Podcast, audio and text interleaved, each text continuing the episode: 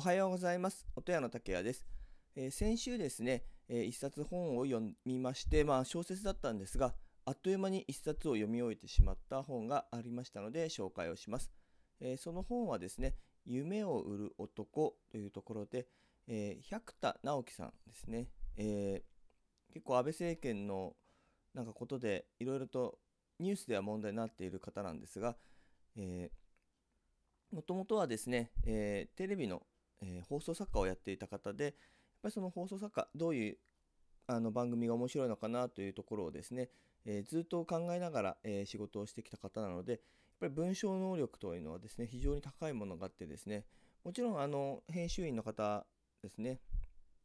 編集者の方とのコラボレーションになるので、全部が全部というわけではないんですが、非常に読み応えのある面白い一冊だったので、今回ご紹介をしていきたいと思います。夢を売る男という内容でして、もうすでにご存知の方も多いかと思うんですが、出版社が、メインのステージになっていまして、そこでアマチュアの作家の方ですねに本を出版しませんかという持ちかけをするという話で、ジョイントプレスというですね、響きで、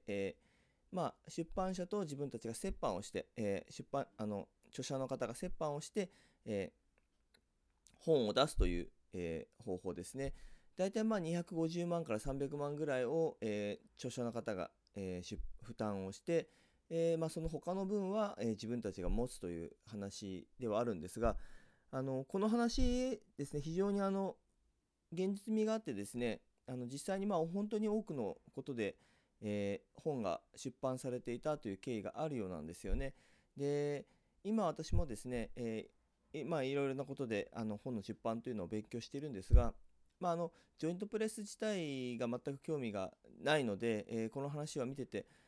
でもちろんその問いかけももちろんなかったですので、これまではそれはそれで非常に良かったんですが、ただですね現実を知ってですね非常に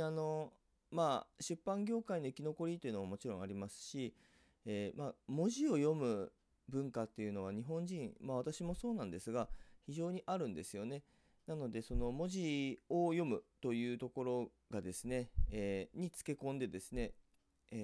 俺は面白い、今回は4人ぐらいの設定がいたんですよね。お金を持っている主婦の方の、教育、あとは、いつかロックスターになってやろう、スーパースターになってやろうという努力をしないフリーター、あとはそうですね、何がいたかな、あとはですね、それに、加えて、年配の方ですね、還暦を過ぎて退職をされた方で自分史を書かれるという方、自分史というのは結構多いですよね。で、私がこれまで話してきた自分史というのはですね、自分の過去を振り返る、で次のステップに行くための自分史であって、人に読んでもらうような自分史では一切ないんですよね。なので、そこで誇張して、私はこれだけすごいことをやってきた実績がありますというようなことを書くような自分史ではなかったんですよね。で、新聞雑誌を見るとですね、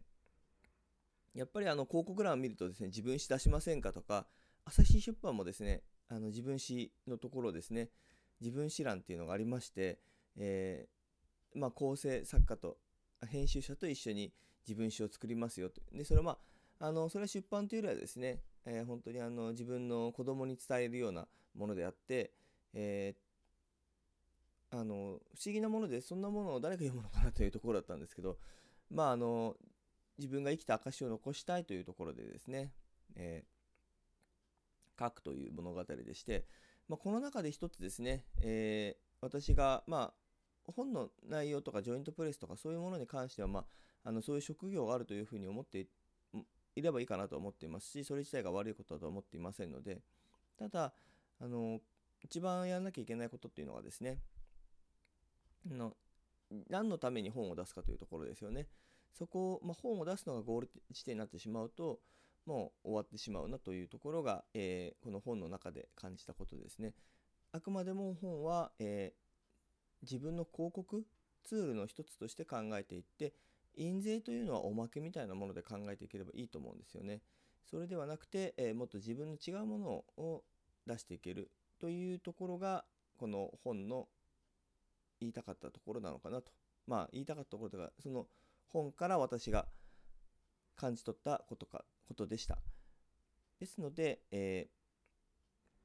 この本非常に面白いです。で、僕も3時間か4時間ぐらいで読めてしまうほどの内容というかですね、